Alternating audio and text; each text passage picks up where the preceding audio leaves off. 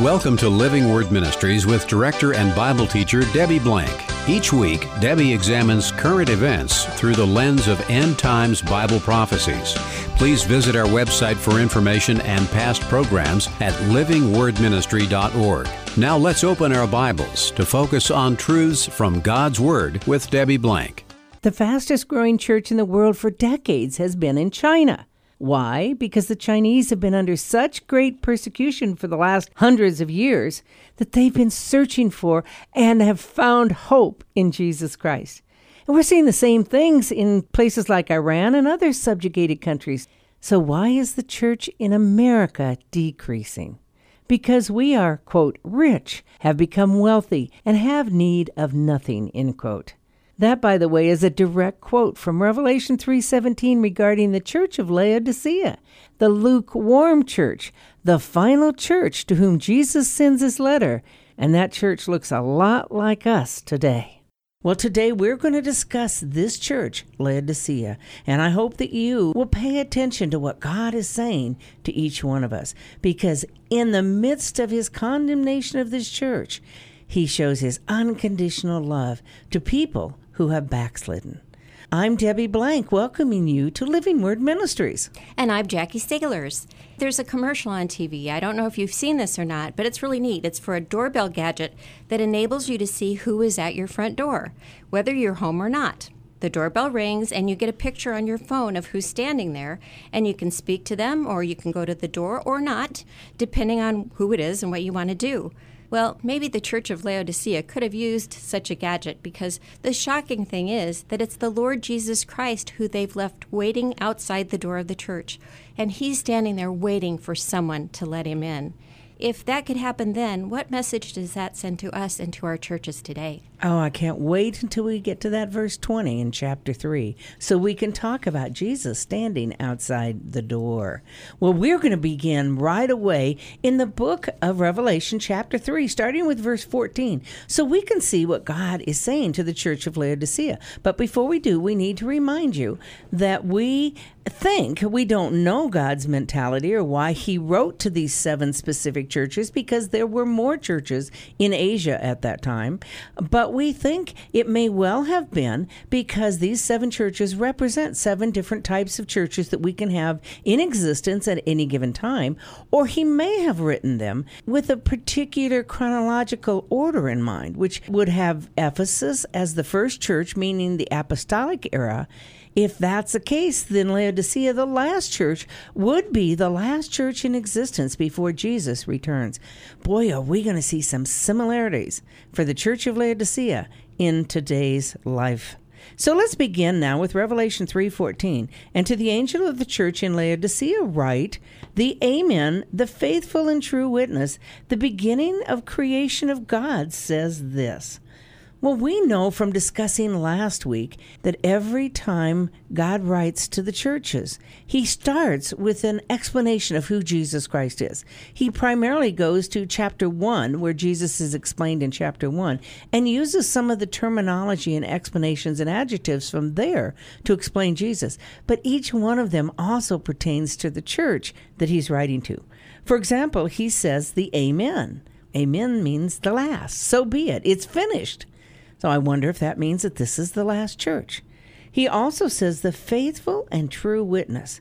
Now that's so important because that means Jesus, as a witness, he's seen it all. He knows what's going on, he knows everything that's happening. He's faithful, he's worthy to be believed in what he's saying. He also describes himself as the beginning of the creation of God. Well, he's not saying that God first created him. That's not what he's saying. He's meaning here that creation originated with Jesus Christ. He was the beginning. So he really describes himself here as the end, the amen, and the beginning of creation. I wonder if he's trying to show us here that this is the end of the churches, but that Christ is always present everywhere. And how much he is to be trusted.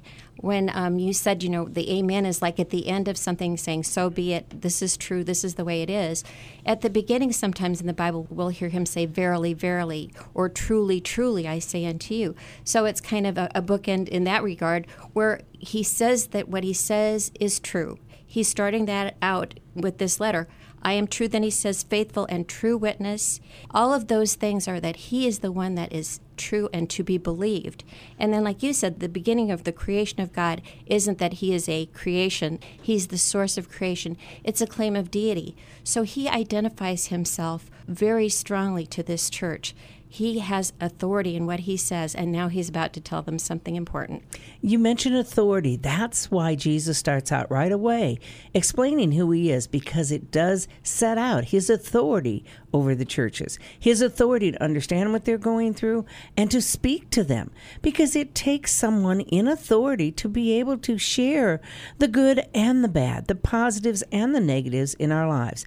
I mean, if somebody I don't know walks up to me on the street and starts spewing out negatives, well, how do they have authority to do that? But if my husband did, or if you did, or someone who really knows me, then I need to listen because they have authority in my life. My mother used to to say, consider the source. If someone were critical of you and it was somebody who was important or was good or fine or whatever, versus somebody who was really pretty inconsequential and maybe not trustworthy, you needed to consider that source. Well, Jesus goes on to say in Revelation 3:15, "I know your deeds." Now, that's a common statement that he makes to each one of the churches because, after all, he's evaluating them. He's blessing them. He's also condemning them for some of their actions. Well, in order to do that, you have to know their deeds. Jesus knows everything, and he's affirming to them that he knows their deeds. He says, I know your deeds, that you are neither cold nor hot. I wish that you were cold or hot. So, because you are lukewarm and neither hot nor cold, I will vomit you or spit you out of my mouth. What a condemnation. We need to first understand a little history here in the church of Laodicea and the environment, the city of Laodicea, in order to understand what Jesus is meaning. We have been to that area. It's in the valley, it's in the flatland in western Turkey today, Asia back then. There's mountains in front of it to the north, and of course behind it. So it was a main thoroughfare in the trade route because it's in the valley. As you look to the north, what you see are white cliffs. Those are the white cliffs of Hierapolis. Uh, Pamukkale, it's called today, where they have these wonderful springs that are warm and good for your body physically and people come from all over the world just to take baths in these warm springs. Because these springs are natural, they come up in little pools on the hill and they spill over the rocks, therefore discoloring the rocks into white. Those are hot springs. Well, just a little bit over the mountain further to the north is Colossae. Colossae was known for their cold water because they were up higher in the hills. Laodicea had no water down where they were in the valley, none. So they got their hot water piped in literally from Hierapolis. We saw the pipes that they brought down that are broken now, but they worked back then. We also saw the pipes that they brought in from Colossae to bring in cold water. That's the only source of water they had. Imagine by the time the water came to Laodicea, the hot water or the cold water, the water became lukewarm. So when Jesus says that they are neither hot nor cold, they're lukewarm, they understand what that means, especially the hot springs of Hierapolis, which with a fizzy or metallic taste, with it not being warm, it would taste really awful. Jesus understood that they knew what he was referring to when he said that to them. I think about sitting in a restaurant and being served iced tea that's not cold or hot tea that's not hot. I think you would complain to the waitress. When Jesus says here that they're neither cold nor hot, he means cold meaning they lack enthusiasm for spiritual things. They're not Christ centered in what they do. They just are cold, mechanical in everything that they do rather than hot, on fire, passionate for Jesus Christ. Does that sound like us today? We do things because we participate in a church and we follow our church routines. But do we seek His will in our lives? Do we get up every morning and say, Jesus, I'm yours. Do with me what you want. Use me for your kingdom. Or do we get out of bed and say, God bless this and God bless that? You see, there's a difference there. One puts Christ first, the other puts us first. I always had trouble understanding that when he said, I wish you were cold or I wish you were hot. It seems funny to he would say, I wish you were cold, because to us that totally dead. It is, except that what he's comparing here is a middle of the road, the type of person who doesn't have passion either way. They are lukewarm in that they're indifferent, they're complacent, they're apathetic. If you're cold, if you have no relationship with Jesus Christ, perhaps you can. I think of Josh McDowell, who was cold towards God, so he set out to examine the evidence and wrote some books called Examining the Evidence that proved that Jesus Christ wasn't really God, and in fact, he proved that he was because he was cold, he sought out to find something. But if you're lukewarm, you just kind of think that you've already got it. You don't need to move around and look for God because, after all, you were born into a Christian home, you go to a Christian church, you're a Christian. So, who are complacent in the lukewarm position are much harder to move off of that than we are the cold or hot position. Because you don't even care. If you're lukewarm, it might be just description of total apathy. You don't even care. Jesus said to those lukewarm people, I will vomit you out of my mouth. Well, you and I know what that's like when we get sick, how horrendous that is. Just the idea of such a bodily explanation shows how horrible this is to Jesus Christ, how ashamed he is of them that he has to spit them out of his mouth. After all, when you think of it, why do you vomit? You vomit because something is not settling right inside of your system. And clearly, a lukewarm church isn't settling right in Christ's church. So it's not just displeasing, it's the kind of thing that has to be expelled out of your system. It can't remain it's a very, very strong statement. It's disturbing, and I think it's meant to be. That physical description is meant to disturb us. There's a very important aspect here in Revelation 3:16 when Jesus says, "I will spit you out of my mouth." That sounds like it is something he's definitely going to do. But when you understand the verb tense, what he's saying is, this isn't a final decision. You can change it. It's possible for change to take place, for repentance and revival to come about. But if it doesn't, I will vomit you out of my mouth. So I love the verb tenses in Greek because they are much more specific than ours. This isn't future tense like it looks like. There's still a possibility for repentance and change. So much like Jesus, where there's always that chance that he wants to hold out. He wouldn't even be saying this to them if he didn't think there was an opportunity to somehow shake them out of their complacency. And that's what he's doing with this language. It is. And now he's going to condemn them. He starts in verse 17 by saying, Because you say, I am rich, and have become wealthy, and have need of nothing, and you do not know that you are wretched and miserable, and poor, and blind, and naked. Well, I'll have to give some history here again so we can understand why the Laodiceans would say this. They were a very rich culture. They were known not only for the trade route that I mentioned, but for banking. Very few cities had a banking system as this city did. They were so wealthy that when the city was destroyed in 60 AD by an earthquake, they rebuilt it themselves without any help from Rome. No other city in the area could do that when those earthquakes were prominent in the early part of the church. But this city could do that.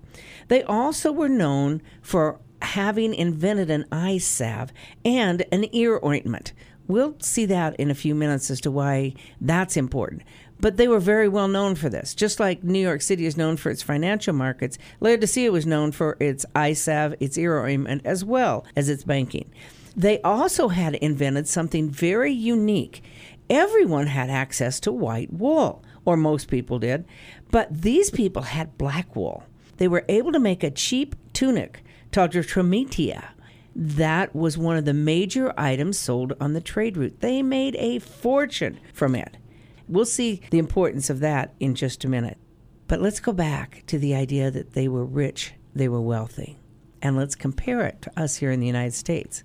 Are we wealthy? Are we rich? Do we have need of nothing? I would say we are in that category. As you were speaking, the comparisons were becoming so obvious, I couldn't help but think of our culture. The creative abilities, the capitalistic abilities, those successful business people in this community, that wealth and so forth that they attributed to their own skills and talents. And that's what we do. When we are successful, oftentimes we begin to put ourselves on the throne of our lives, thinking that we have done it, that we have made ourselves a success, rather than acknowledging that God has given us the strengths that He's given us so that we can use them for success.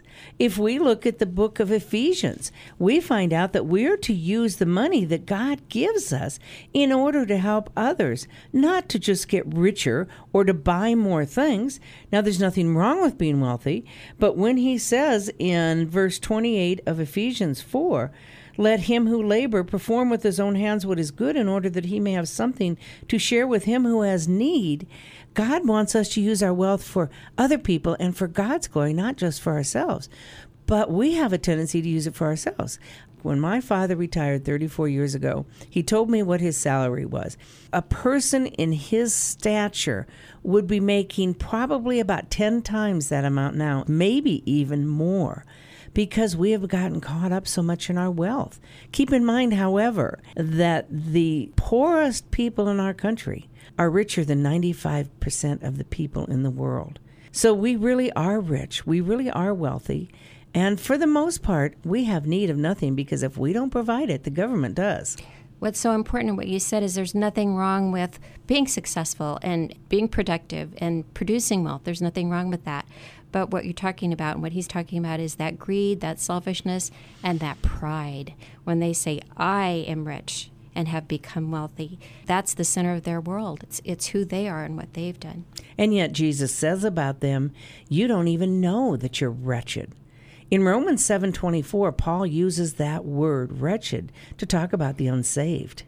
So these people think they're Christians, think they're wealthy, but Paul's saying they're unsaved and you're miserable. That word miserable means pitied.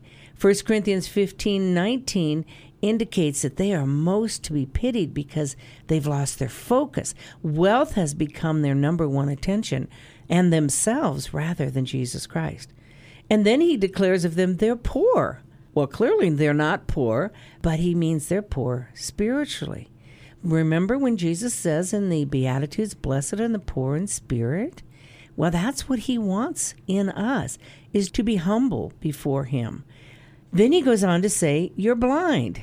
Clearly, he's not talking about physically being blind, he's talking about spiritually. They can't see what's right in front of them, and yet they have this famous eye salve that should allow them to see, at least physically. He's using that analogy so that they can understand that they're not seeing spiritually the things that are important. They couldn't see the state that they were in. They were blind guides, if you think about how Jesus called the Pharisees in the book of Matthew. And finally, he said of them, they're naked really, when you think about being naked, you think of humiliation. Now, in our culture, that may be not be the case, but in this time, that was a case that when you were naked, you were completely humiliated. And that's what Jesus is saying they really are instead of what they think they are. When we were talking about the Church of Ephesus, we talked about being called out for your blind spots, and literally they're being called out for their blind spots. These are things that they don't remotely see themselves as being, but in the things that count, Jesus is the one who can call out those things that he sees in them that they're lacking. So he warns them. He gives them advice in verse 18 when he says, I advise you to buy from me gold refined from fire, that you may become rich. Let's stop here for a minute. When you think of gold, we all want gold. But do we want gold refined by fire? That means it goes through a purging process. It's um, basically going through fire so that all the dross can be taken away from it. When Peter talks about that in 1 Peter chapter 1, and I'm just going to look at verse 7, it says, The proof of your faith, being more precious than gold, which is perishable, even though tested by fire, may be found to result in praise and glory and honor at the revelation of Jesus Christ. Peter's making a comparison here that if you want to have a strong faith, you're going to go through fire. You're going to go through trials just as gold does. Well, I don't think the Laodiceans would want this. I don't think we want it. What happens when we have problems at work or we have financial difficulties or we get persecuted because we're a Christian?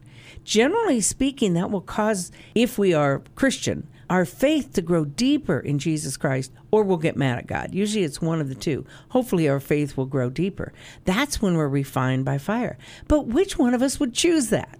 We don't until afterwards and we look back and we have the peaceful fruit of righteousness for what God has done in our spiritual life. But on the surface, we don't want it.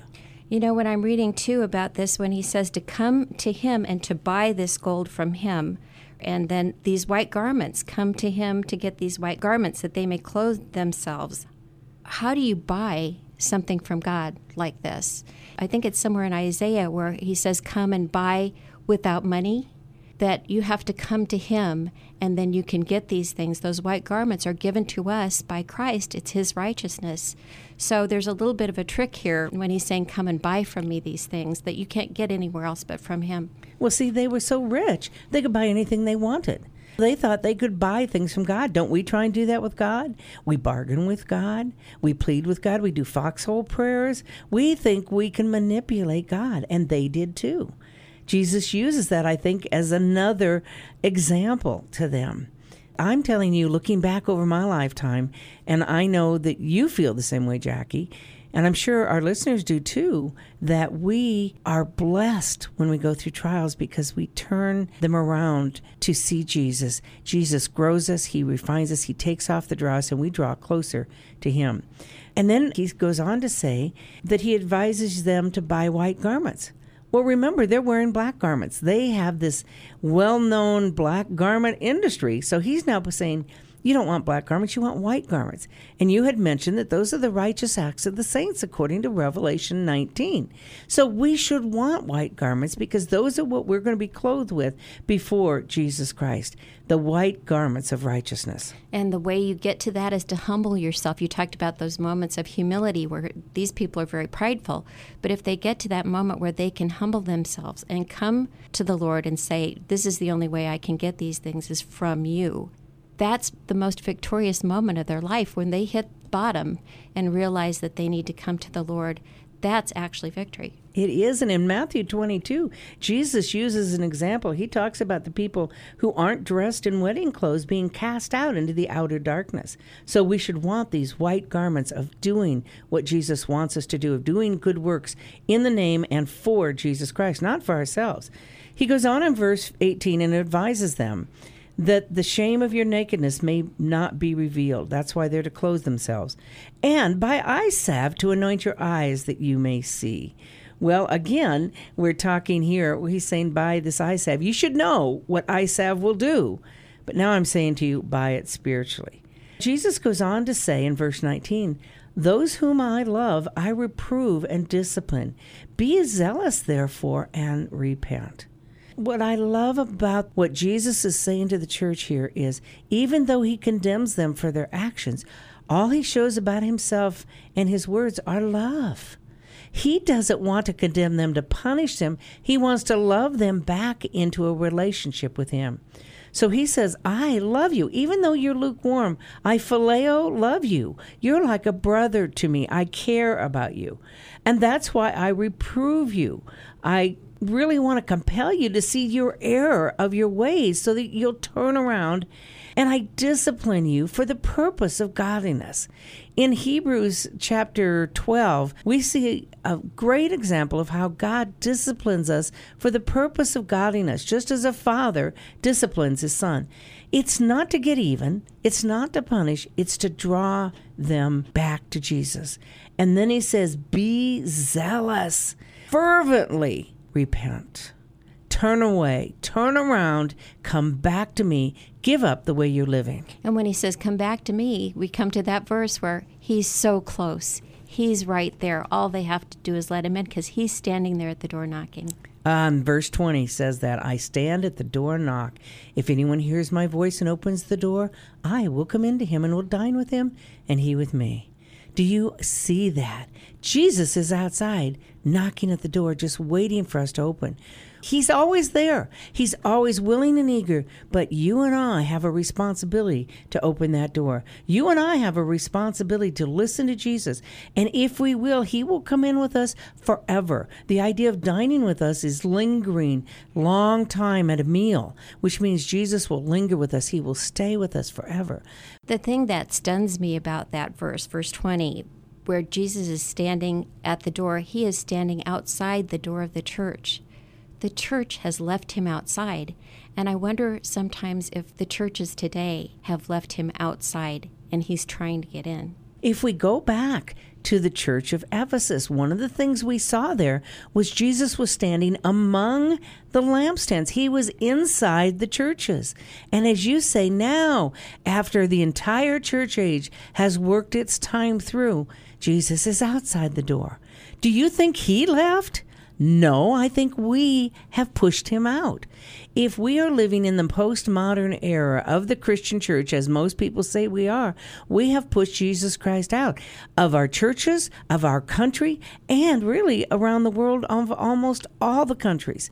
We have instead filled our lives full of lukewarm activities, events, religiosity, all the things that look good, but they aren't filled with Jesus Christ. Jesus Christ is not the preeminent. He is not the head of the church anymore by the time we get to the church of Laodicea. But he still never leaves us and he never forsakes us. He is standing fervently, planted outside that door, so that we can see our important responsibility of opening that door. I heard an amazing story one time of a woman in Iran who was listening to the Jesus movie on TV. And at the end of that, somebody came on the screen and says, Jesus is standing at the door knocking so that you will open the door. And they quoted Revelation 3:20. All of a sudden this woman heard a knock at her door. She went and opened the door, and there was Jesus standing right there at her door.